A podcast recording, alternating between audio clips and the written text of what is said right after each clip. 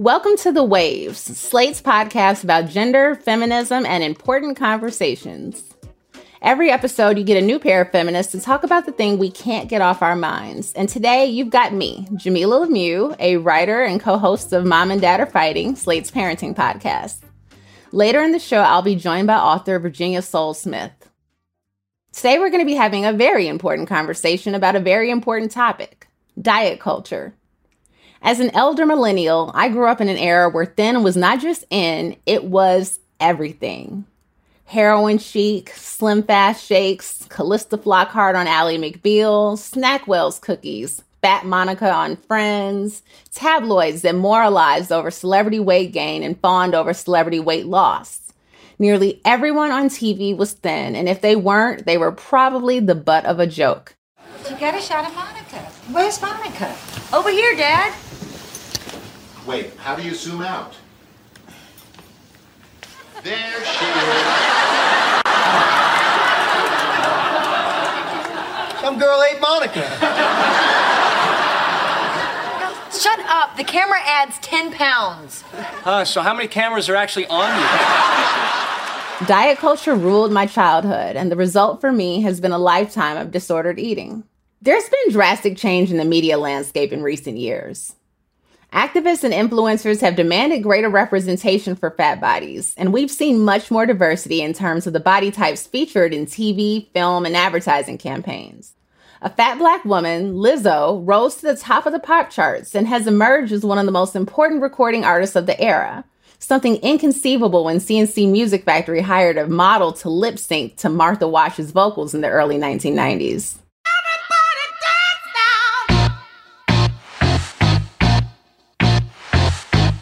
Wash had hits like Everybody Dance Now and was erased from public knowledge as thin women fake sang her songs on TV.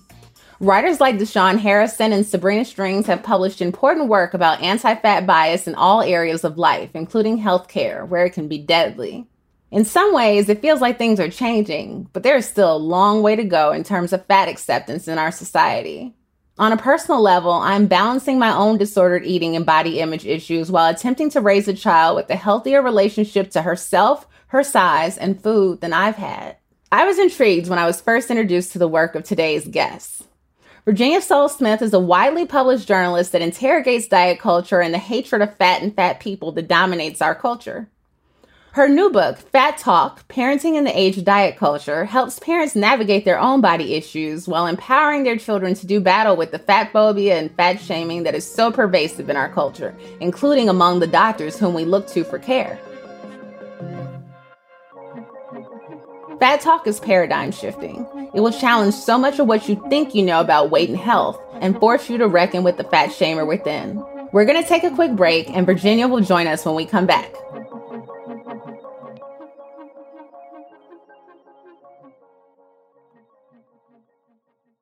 Hey Waves listeners, if you're loving the show and want to hear more, subscribe to our feed.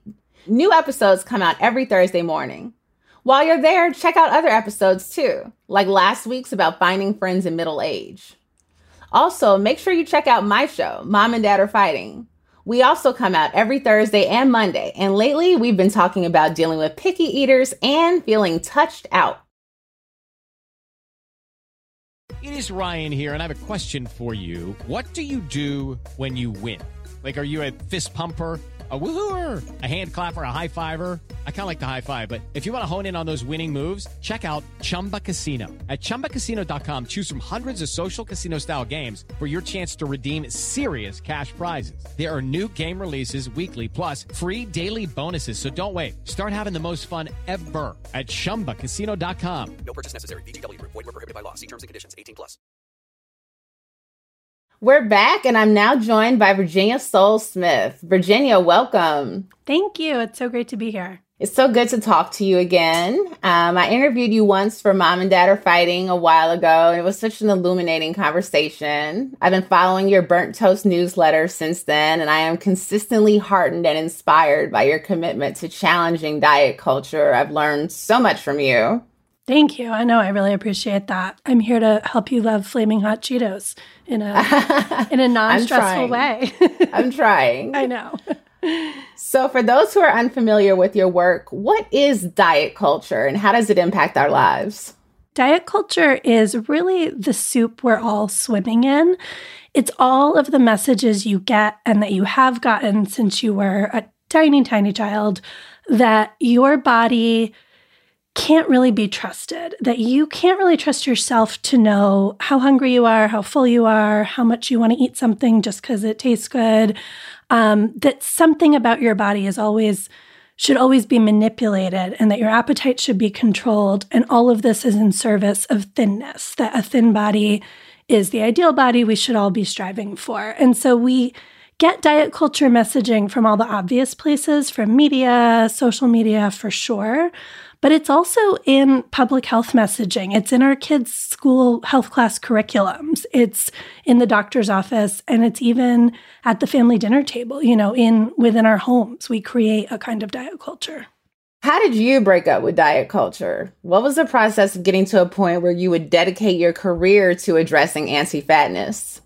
The full disclosure story is I was not just someone who is consuming diet culture the way we all do. I was a diet culture creator for the first decade of my career.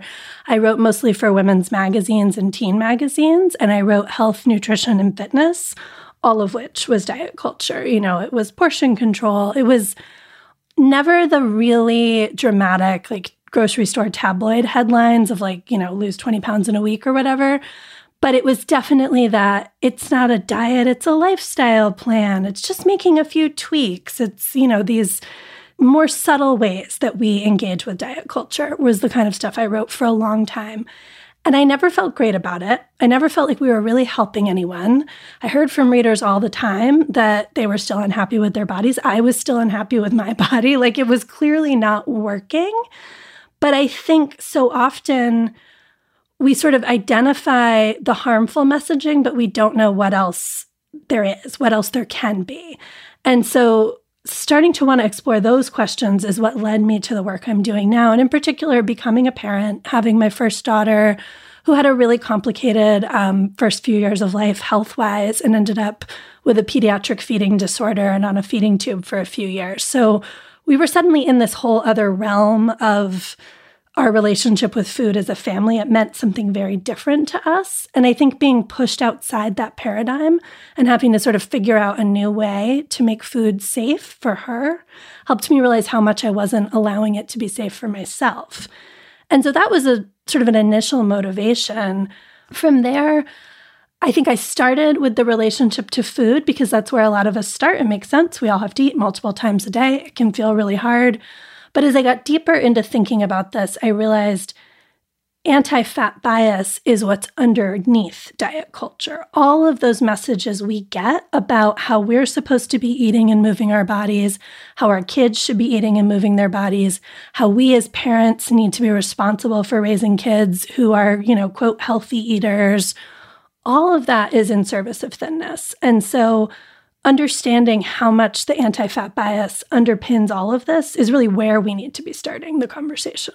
So, part of the reason that we're taught to believe that it's so important that we're not fat and that we keep our children from being fat is for our health. And in your new book, Fat Talk, you argue that the relationship between larger weights and poor health has been grossly overstated. Can you talk about that and some of the myths that we've come to believe about big bodies and health? Absolutely. I mean, the first thing I'll say is if you are really concerned about health, and in particular, if you are really concerned about children's health, then eating disorder prevention should actually be your starting point when you think about weight and health, because we know that kids are at a much higher rate of de- risk of developing eating disorders than they are of developing type 2 diabetes. This is true for every group of kids, every socioeconomic group, every race. Like, this is across the board eating disorders are the pandemic we aren't actually discussing. So that's the first piece of it. But then if we sort of step back big picture, because people will say, okay, but what about diabetes? What about heart health? All of that, these are all valid concerns, right? We have seen rates of these diseases increasing over the past decades. What we don't have, though, is clear evidence showing that high body weight is what causes these conditions. That is what the research has really been overstating, and the media coverage of the research has really been distorting in the last 40 years as we've been in this quote war on obesity. What is more likely happening is that the groups that have high disease rates may also tend to be in larger bodies, but that doesn't mean that the body size is what causes the condition.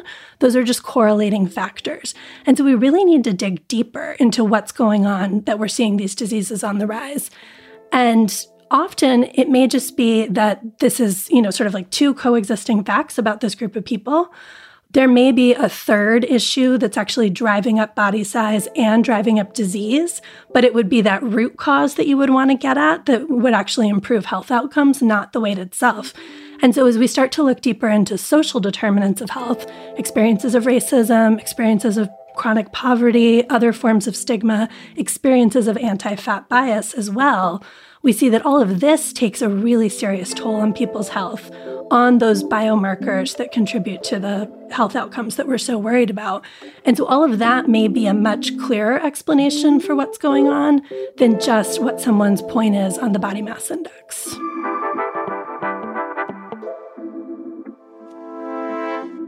We're going to take a break here, but if you want to hear more from Virginia and myself, we're going to be answering a question from a listener who's concerned about her son's snacking habits in our Slate Plus segment. And please consider supporting the show by joining Slate Plus. Members get benefits like zero ads on any Slate podcast, no hitting the paywall on the Slate site, and bonus content of shows like this one. To learn more, go to slate.com backslash the waves plus. Is Ryan here, and I have a question for you. What do you do when you win? Like, are you a fist pumper? A woohooer, a hand clapper, a high fiver. I kind of like the high five, but if you want to hone in on those winning moves, check out Chumba Casino. At ChumbaCasino.com, choose from hundreds of social casino style games for your chance to redeem serious cash prizes. There are new game releases weekly, plus free daily bonuses. So don't wait. Start having the most fun ever at ChumbaCasino.com. No purchase necessary. VGW. Void were prohibited by law. See terms and conditions. 18 plus. Welcome back to the Waves. We're talking to Virginia Sole Smith about her incredible new book, Fat Talk Parenting in the Age of Diet Culture. Virginia, in the book, you talk a lot about the anti fat bias that many healthcare professionals have and what a profound impact this has on the care we receive, from young patients being ushered into eating disorders after conversations with their pediatricians about weight, to large bodied people being viewed as quote unquote non compliant and uncooperative. Can you talk about how that bias shows up in healthcare? Yeah, this bias is really, you know, as we think about weight and health, this bias, I really believe the research shows is at the root of all of it because when you walk into a doctor's office, there's automatically this power differential, right? Because of the way we view doctors in our culture. Of course, they have years of training, they have expertise, but they are also often disproportionately white, male, straight, you know, like every privilege you can think of tends to be this group of people. And so if you are walking into a doctor's office with any marginalization, that's going to come into play. We know that there's medical racism, you know, medical misogyny, all of that is really true. And medical weight bias is also very real. It's very clearly documented in the literature that when fat folks come into doctors' offices, even if you're coming in with a sinus infection or a sprained ankle or something that really clearly doesn't have anything to do with your weight, very likely the first thing that's going to happen is you're put on a scale. And if your body weight is over a certain amount, doctors are going to start talking to you about weight loss before they will consider other treatments. And so we see this really harming the health of fat folks because they're often undertreated for the actual conditions they're struggling with. They're told they need to lose weight before they'll be a candidate for a certain surgery or before they can access fertility treatment you know, there's all these different examples of how it plays out where weight loss has to happen first in order to access healthcare.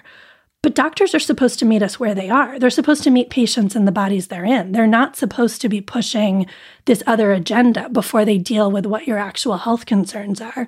And we also don't have safe and effective and sustainable ways for most people to lose weight. So doctors are often prescribing diets and exercise as the sort of, you know, like one size fits all prescription when we know that the failure rate of dieting is between 80 and 95%. I mean, you would never take a medication that your doctor said only had a 5 to 10% chance of working. You would want something that was going to actually treat your health problems. What do you think of recent guidelines from the American Academy of Pediatrics recommending diets for kids ages two and up and medication for teenagers to lose weight? I was really discouraged by this decision. And I think a lot of us who work in fat activism were, and also a lot of doctors. I mean, I've heard from a lot of pediatricians who really disagree with the guidance and are worried about what it's going to mean for how they want to practice medicine. I mean, we know that the top predictor for eating disorder risk for kids is childhood dieting and experiences of weight based teasing or shame. And so, if you are a kid in a bigger body and you go into a doctor's office and you are told that you need to lose weight, you're being put on a diet that's going to increase your risk for an eating disorder. And you're probably experiencing shame because of the stigma that we've just talked about. So, right there, these guidelines are driving kids towards the type of health condition we should be actively working to prevent. We also know that there's no long term research on the safety of weight loss medications for kids as young as 12. We don't have good data on what happens if you give a teenager bariatric surgery. Kids' bodies are growing and changing in so many ways during these years that to get in and mess with them in this way is really, feels really dangerous to me. And I think it's really a violation of again, what doctors are there to do, do no harm, and of the trust that they should be building. We want kids and families to feel like their doctors are on their team, that they can have, you know, a great rapport with them, that they can be heard, that their bodies are safe there. And that is just not what I see happening with these guidelines. A lot of parents see obesity prevention as one of their jobs as caregivers to children. Can you talk about why that's such an unhealthy approach to parenting and some of the issues that it can lead to, including eating disorders? Yeah, I think we're all given this pressure. I mean, especially moms, because women are socialized to usually be the feeders and caretakers of our kids' bodies in this way. Um, so we absolutely really do face a lot of very real judgment if we have a kid in a bigger body. You know, we it's framed as a parental failure. I see that all the time in the negative response to my work. Like, why aren't these parents just being more responsible? The reality is, body size is largely genetic. About at least 60% of your body size is determined by your family history. So there's only so much parents can actually do to move the needle on this. And most of what they could do to make a kid smaller is going to be really harmful. It's going to be putting a kid on a restrictive diet that's going to make that child feel unsafe in their body, that's going to make them fixate on all the foods you're not allowing them to have, that's going to create a really distorted relationship with food and body, and just bring a whole bunch of stress and power struggle into your house that I frankly do not want at my dinner table. I do not want in my relationship with my kids. So, the way I think about it is what if we put weight to the side? What if we put nutrition to the side and we thought about our goal with our kids and their bodies is body autonomy. We want kids who can trust themselves, who can, you know, feel safe in their bodies, know that their body is worthy of respect and dignity at all times, and know that none of that value is contingent on being a specific size. And if you think about how making that your goal would just change the conversation so much, it would take so much stress out of these interactions, it really opens up the options of you know, talking to your kids about what foods they like and dislike and just keeping things very neutral, letting them say no to eating vegetables, even if you're like, oh, it's been several days and I don't know when you last ate a vegetable. I get it. Like we I have that stress too. But understanding that their ability to say no to you and to trust themselves and listen to their own bodies, that's actually a much more useful life skill than learning how to count calories and worrying about carbs when they're in the, you know, fourth or fifth grade. What other tips do you have for parents to create that environment where kids are trusting themselves and trusting their bodies? I mean, it's so hard because none of us show up to parenting with this figured out. You know, we all have our own stuff we're working through here. And look, the reality is, it is easier to move through the world as a thin person. So I don't fault any parent who's thinking, I don't want my child to be bullied. You know, I don't want them to experience what I experienced around this. Like, I get it. That's, I think, where we're all starting. But we do have to think like in any other context, if your kid was being bullied for their clothes, you wouldn't go out and buy them whatever cool designer sweatshirt their friends were wearing. If your kid was being bullied for their gender identity, you wouldn't say, well, could you just be cisgender? Could you just be straight? You know, we wouldn't ask kids to conform to the bully's expectations. And when we think about weight as this thing that we're supposed to control, we're saying to kids, it's your body, it's your fault. You need to change to make everyone else around you more comfortable, which I think just really runs counter to a lot of our parenting values. So, thinking much more in terms of how can I work with my kid to support them in their body? How can I help them understand that, yeah, this is a real issue? We are talking about systemic oppression, but I want to raise a kid who knows that it's not their body's fault, it's the system, and that we can actually be working to change the system. We can be naming anti fat bias when we see it in TV shows and books and movies, all that kind of thing. We can be talking together about how to navigate diet culture and giving them the tools they need to do that instead of trying to make their body into this thing that the world wants from them, because that's just a losing proposition. Speaking of our own stuff, I do want to take a moment to talk about silencing those internalized voices. Virginia, I've tried so hard to commit myself to being fat positive, and I generally feel that I have a good relationship to fat bodies that are not my own. I see big bodies as beautiful and valuable, but I am terrified of occupying one again. I used to be what you would describe as a small fat, and I've been on the other side of that for a little bit more than a decade. You've been doing this work for many years now. How often do you hear your own internalized fat phobia creeping up on you? Do you feel like you're truly on the other side of diet culture, or is this a constant negotiation that you're making? Such a good question. I do feel like I have made some major shifts for myself. In particular, writing this book really did help me you know, I'm sure there's still more unlearning of bias I need to do. I think we're all forever a work in progress. But it did help me face up to some of the darker corners where I didn't even realize, oh, this bias still lives here.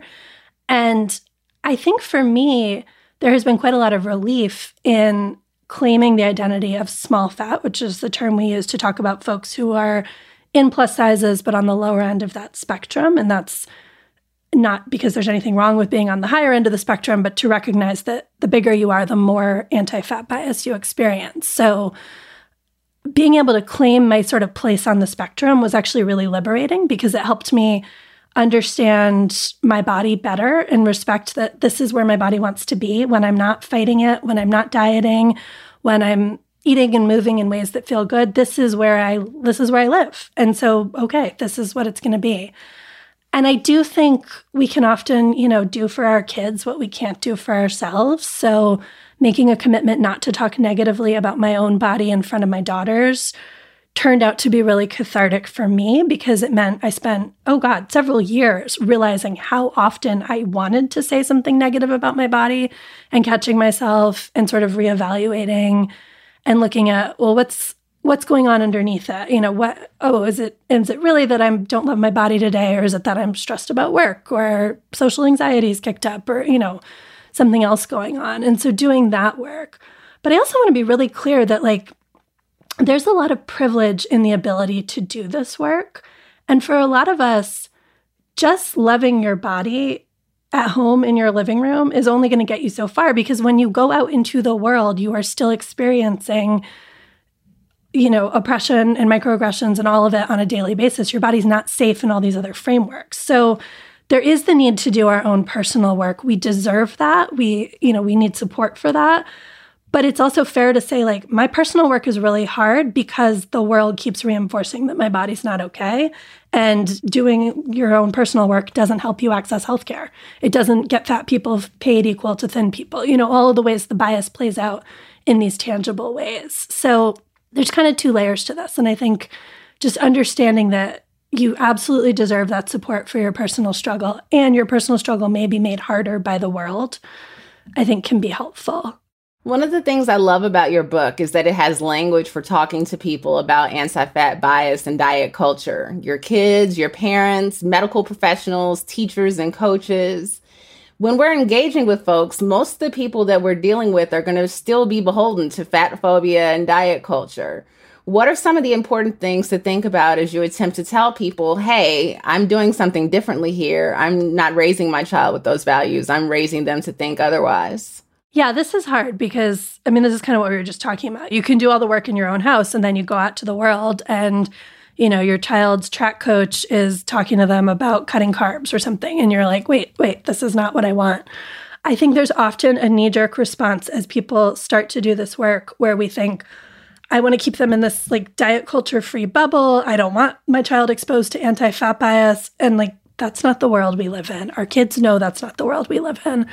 So we really have to shift our thinking to be thinking, how do I support my child in these situations? And how do we work together to navigate this? Because ultimately, our kids are going to have to be advocating for themselves. So it's something like sports that might look like if your child's considering a new sport, you know, maybe considering a new dance studio, new gymnastics studio, whatever it is, before you sign up saying to them, "Hey, I'm just curious, you know, what is what is your approach to eating disorder prevention in this sport? Because I know there are high rates of it in gymnastics and running, I mean in pretty much every sport.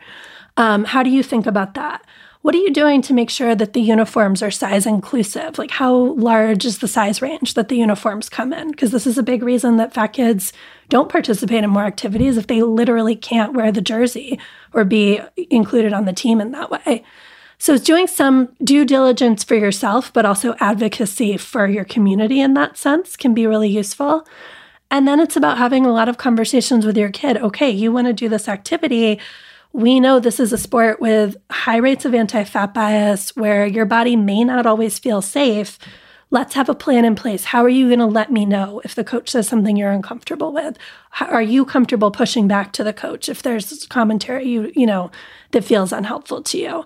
And really like working with your kid to think about this. It's not we're saying no, you can't play this, no, you can't dance, you know, none of that. But it is saying we're going to have some guardrails around this. And for sure, if we're worried you it's hard for you to eat enough to support your body you know with older kids. If we're worried about you losing your period in the sport that is not acceptable and we will step in to protect you at that point.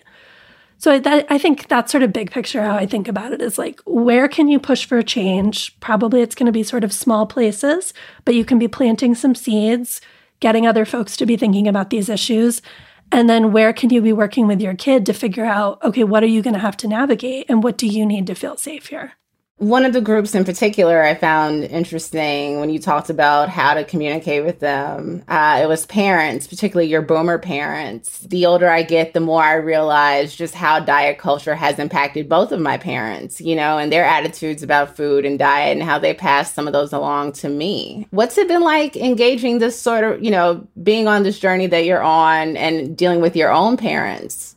Yeah, it's been interesting. Um, I am really fortunate, well, and just privileged that, you know, I was a thin kid. I became a fat adult, but I was a thin kid. So weight wasn't weaponized against me growing up the way a lot of kids in bigger bodies experience. But I was aware of weight as this thing that my parents were anxious about. My dad, in particular, was pretty calorie conscious. This was the 80s, low fat, skim milk, Diet Coke, all of that, you know, was a big part of our lives. And I was aware that I was given this free pass around treats that adults in my life were not giving themselves. And so that was sort of disconcerting. And I think there were definitely moments, and I see this come up over and over. I mean, almost anytime I interview someone about their relationship with food and their body, stuff with their parents and especially their mom comes up, right? Because the comments parents make, these are the things that live rent free in a kid's head forever. So there is that, right? And at the same time, it's so important not to shame and blame individual people for this because we are all swimming in this. We are all, you know, given all of this messaging. And for boomers, you know, they came of age at the start of modern diet culture. You know, the 60s and 70s was a rough time for fat politics because, you know, you had the civil rights movement, you had second wave feminism, but at the same time, it was almost like we're making progress on these issues. So the thin ideal was getting more and more rigid. And I think it's very much in response to that. Women are entering the workplace in greater numbers.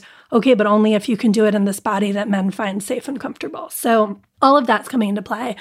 And then boomers just have like decade after decade of diet culture. They had the fat free stuff in the 80s, they had the carb anxiety in the 90s and the aughts, they had the sugar stuff added on. And it's like as it changes, they never drop out the old version. It just kind of keeps layering on. So it is not surprising that this is a generation that's got some stuff around food and bodies.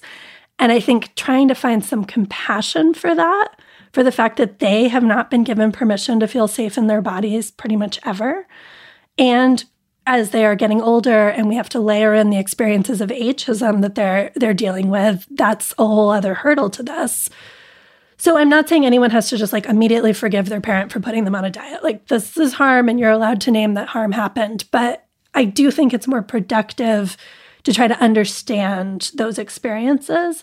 And then of course, when you need to set some boundaries, you know, like we're really trying not to talk about diets in front of the kids. So we would love, you know, if we could make Thanksgiving a diet talk free space and, you know, or we we're really not comfortable with fat jokes. They don't seem funny to us and we don't want the kids picking up on that. Like setting those boundaries. And if they don't work, talking to your kid afterwards and saying, you know, it makes me really sad that grandma doesn't let herself eat bread. And I'm just really glad that you don't have to live that way. So your kid can understand that what their grandparent is struggling with, it's not being modeled for them in that way. Well, Virginia, thank you so much for being here. Your book, Fat Talk, is out now. Where else can people find you? You can find me at the Burnt Toast newsletter, which is virginiasolesmith.substack.com. And there's also the Burnt Toast podcast, which you can get wherever you are listening to this podcast. And I am on Instagram, Twitter, and TikTok at V underscore Solesmith. That's our show this week. This episode is produced by Cheyna Roth and Rosemary Belson. Daisy Rosario is our senior supervising producer. Alicia Montgomery is vice president of audio. We'd love to hear from you. Email us at thewaves at slate.com. The Waves will be back next week. Different hosts, different topic, same time and place.